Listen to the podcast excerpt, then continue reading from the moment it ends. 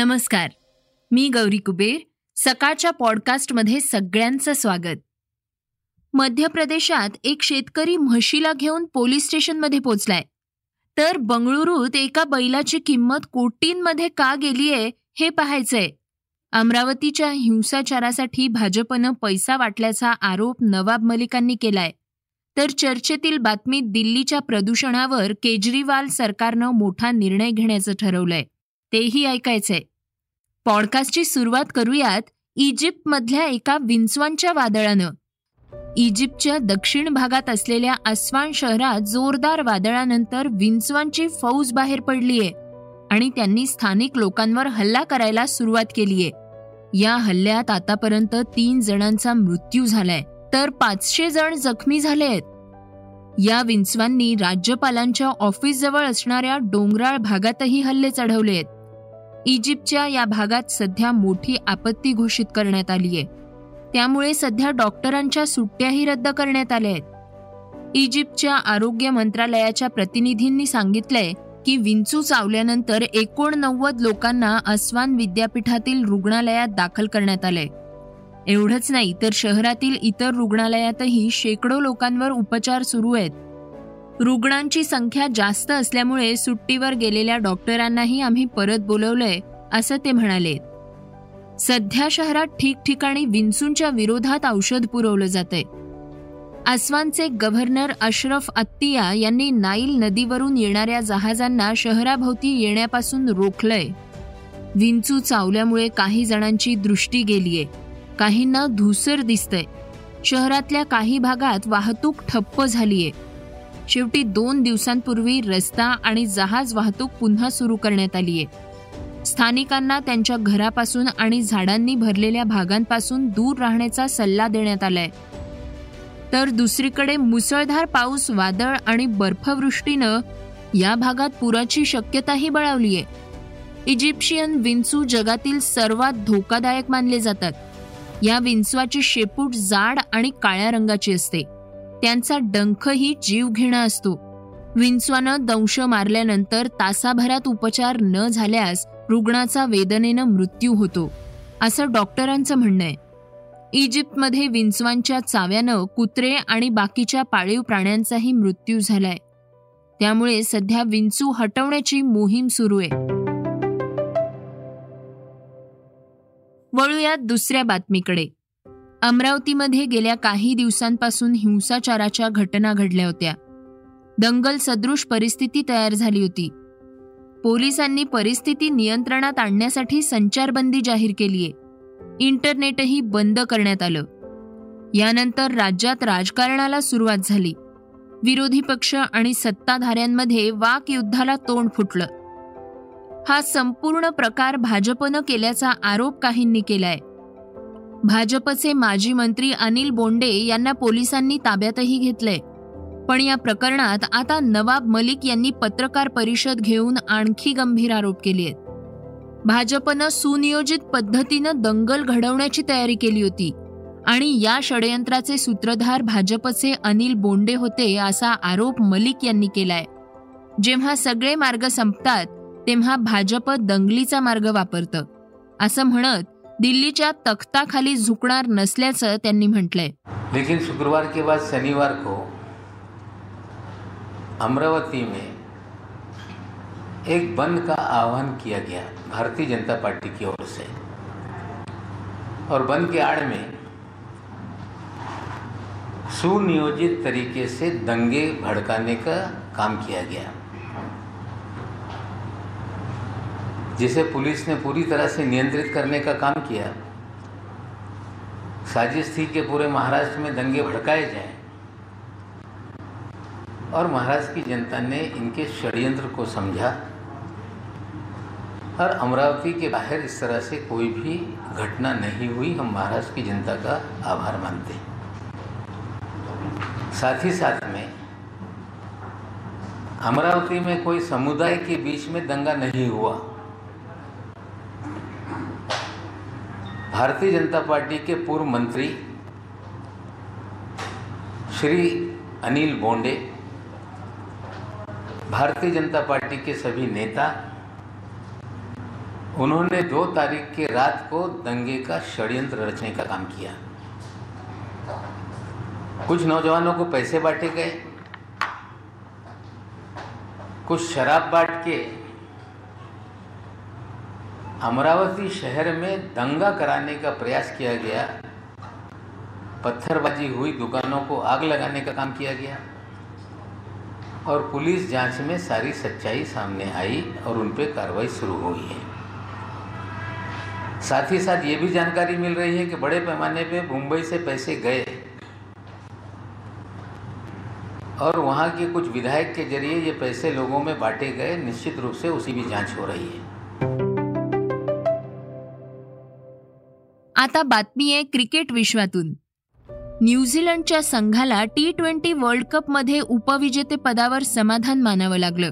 यंदा ऑस्ट्रेलियानं न्यूझीलंडला आठ गडी राखून धूळ चारलीये या स्पर्धेनंतर आता न्यूझीलंडचा संघ सतरा नोव्हेंबरपासून ते सात डिसेंबरपर्यंत भारत दौऱ्यावर असणार आहे. या कालावधीत भारत न्यूझीलंड यांच्यात तीन टी ट्वेंटी आणि दोन कसोटी सामने खेळले जातील. पण या मालिकेच्या आधीच त्यांचे प्रशिक्षक गॅरी स्टेट्स यांनी मत व्यक्त केलंय.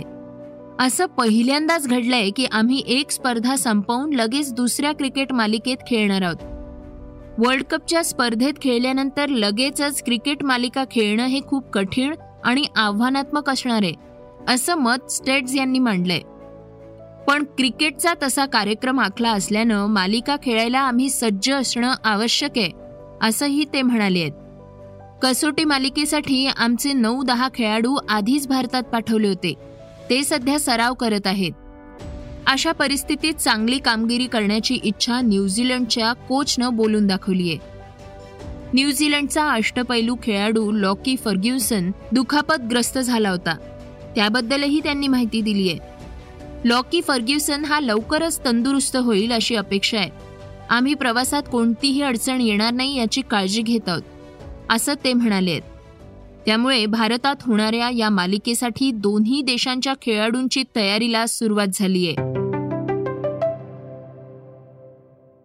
आता ऐकूयात वेगवान घडामोडी. मध्य प्रदेशातल्या भिंड जिल्ह्यातल्या एका शेतकऱ्यानं म्हैस दूध देत नसल्यानं थेट पोलीस ठाणं गाठलंय. यावेळी हा शेतकरी चक्क म्हशीला घेऊनच पोलीस स्टेशनमध्ये गेला. काही दिवसांपासून माझी म्हैस दूध देत नाही. मला मदत करा अशी तक्रार त्यानं केली. यानंतर पोलीस चांगलेच चक्रावलेत. त्यांनी पशुवैद्यकीय डॉक्टरांना कॉल करून बोलवलं आणि शेतकऱ्याला म्हशीचं दूध काढण्यासाठी मदत केली. नायगावमध्ये झालेल्या या घटनेचा व्हिडिओ सध्या सोशल मीडियावर जबरदस्त व्हायरल होतोय. बाबूलाल जाटव नावाच्या एका व्यक्तीनं पोलीस ठाण्यात तक्रार केली होती. यात गेल्या काही दिवसांपासून त्यांची म्हैस दूध देत नाही असं सांगण्यात आलेलं. पण चार तासांनंतर हा शेतकरी थेट आपल्या म्हशीला घेऊन पोलीस ठाण्यात आला आणि त्यानं म्हशीचं दूध काढण्यासाठी पोलिसांची मदत मागितली. शेवटी पोलिसांनी डॉक्टरांना बोलावून शेतकऱ्याला काही टिप्स दिल्या आहेत. वादग्रस्त.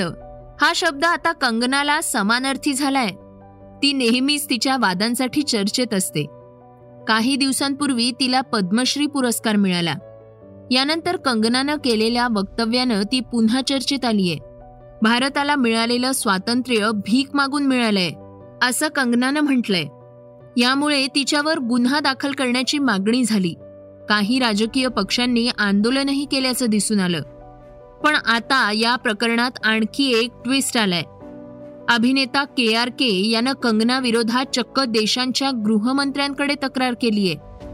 कमाल रशीद खान यानं अमित शहांकडे तक्रार नोंदवत या प्रकरणात लक्ष घालण्याची विनंती केलीये.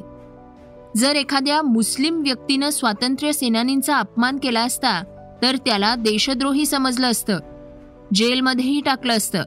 तर मग कंगनानं केलेल्या एका विधानामुळे तिला अटक का केली जात नाही असा प्रश्न के आर केनं उपस्थित केलाय. बैल हा शेतकऱ्याचा मित्र असतो.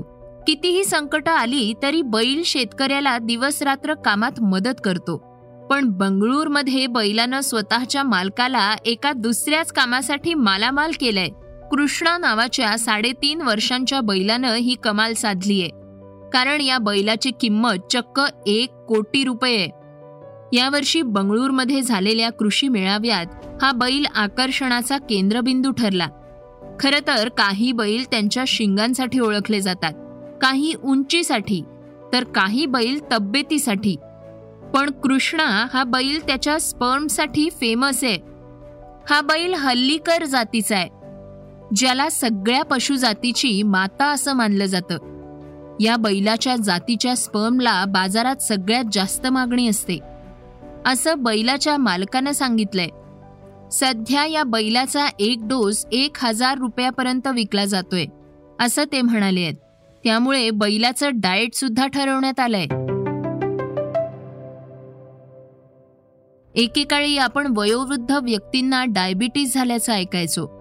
त्यानंतर प्रौढ आणि तरुणांमध्ये सुद्धा मधुमेहाचं प्रमाण वाढलं. आणि आता डायबिटीज झालेल्या श्वानांची संख्या झपाट्यानं वाढते मधुमेह हा आता फक्त माणसातच नाही तर श्वानांमध्येही वाढत असल्याचं दिसून आलंय. जीवनशैलीतले बदल आणि एन्झाईम्स म्हणजे संप्रेरकांच्या प्रॉब्लेम्समुळे कुत्र्यांमध्ये डायबिटीसचं प्रमाण वाढलंय. यासाठी श्वानांच्या आरोग्याची काळजी घेणं गरजेचं आहे. तुमच्याकडे कुत्रा असेल तर त्याच्या रक्ताच्या साखरेची पातळी रेग्युलरली चेक करा. किशोरवयीन कुत्र्यांमध्ये याचं प्रमाण जास्त आहे. साधारणत दोन ते तीन महिन्यांच्या वयातही याची लक्षणं दिसत आहेत लॅब्रॅडॉर्सना मधुमेह होण्याची शक्यता जास्त असते. सध्या भारतीय श्वानांमध्ये त्याचं प्रमाण जास्त नाहीये. कोरोनाच्या काळात कुत्र्यांमध्ये मधुमेहाची संख्या वाढली. हे प्रमाण जवळपास दहा ते वीस टक्क्यांनी वाढलंय.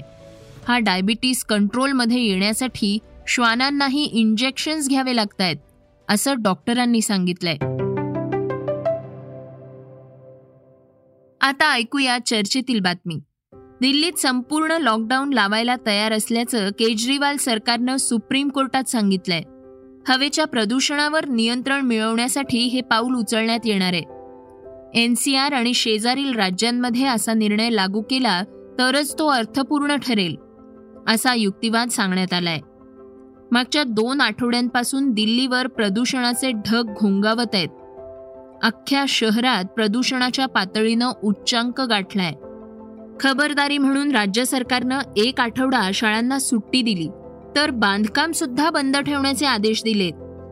आता सर्वोच्च न्यायालयात पार पडणाऱ्या सुनावणीनंतर अरविंद केजरीवाल सरकार दिल्लीत लॉकडाऊन लावण्याच्या तयारीत आहे. दिल्ली सरकारनं कोर्टात काही महत्त्वाच्या बाबी नमूद केल्या आहेत. ऑक्टोबर दोन हजार एकवीस हा गेल्या सहा वर्षातील सर्वात कमी प्रदूषणाचा महिना असल्याचं राज्य सरकारनं कोर्टात सांगितलं. पंजाब आणि हरियाणामध्ये केवळ सहाशे पंच्याहत्तर स्टबल जाळण्याच्या घटना घडल्या आहेत. श्रोत्यांनो याचबरोबर पॉडकास्टमध्ये वेळ झाली आहे इथेच थांबण्याची. उद्या पुन्हा भेटूयात. धन्यवाद. रिसर्च आणि स्क्रिप्ट ओमकार वाबळे. वाचा बघा आणि आता ऐका आणखी बातम्या. ई सकाळ डॉट कॉम वर. तुम्ही हा पॉडकास्ट ई सकाळच्या वेबसाईट आणि ऍप वर सुद्धा ऐकू शकता. विसरू नका या पॉडकास्टला आपल्या आवडीच्या पॉडकास्ट ऍप वर सबस्क्राईब किंवा फॉलो करायला.